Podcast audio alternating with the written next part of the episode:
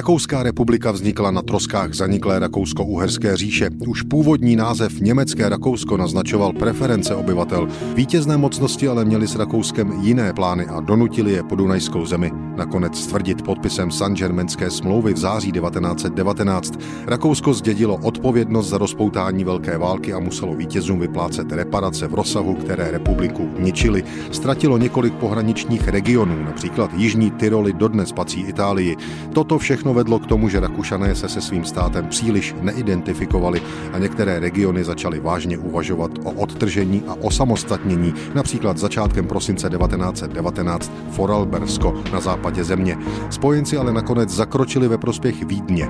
Právě před stolety 14. prosince 1919 lidové noviny psali o tom, že spojenci se radí o opatřeních stran zajištění jeho existence po určitou dobu. V otázce rozkladu Rakouska zaujali jednotné stanovisko, že rozhodně nepřipustí, aby Rakouská republika se rozpadla.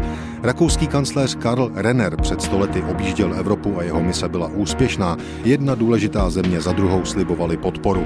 Lidové noviny ze 14. prosince 1919 ale upozorňují, citujeme, obtížná záchrana Rakouska, výklady státního kancléře doktora Rennera a státních sekretářů učinili na reparační komisi hluboký dojem, přesto a přes sympatie veškerého pařížského tisku učiní však ve Vídni dobře, neoddají-li se příliš velkým iluzím. Ve švýcarských řadách poukazují na to, že Rakousko bylo při mírovém jednání ve Francii rovněž zahrnuto sympatiemi a že přesto došlo k tvrdému míru Saint-Germainskému. Nesmí se zapomínat, že nezájem Ameriky ohledně Evropy úplně změnil situaci. Konec citátu ze 100 let starých lidových novin. A my dodáváme, že Rakousko nakonec zůstalo pohromadě. Přispělo k tomu i Československo politickou a ekonomickou podporou z počátku 20. let.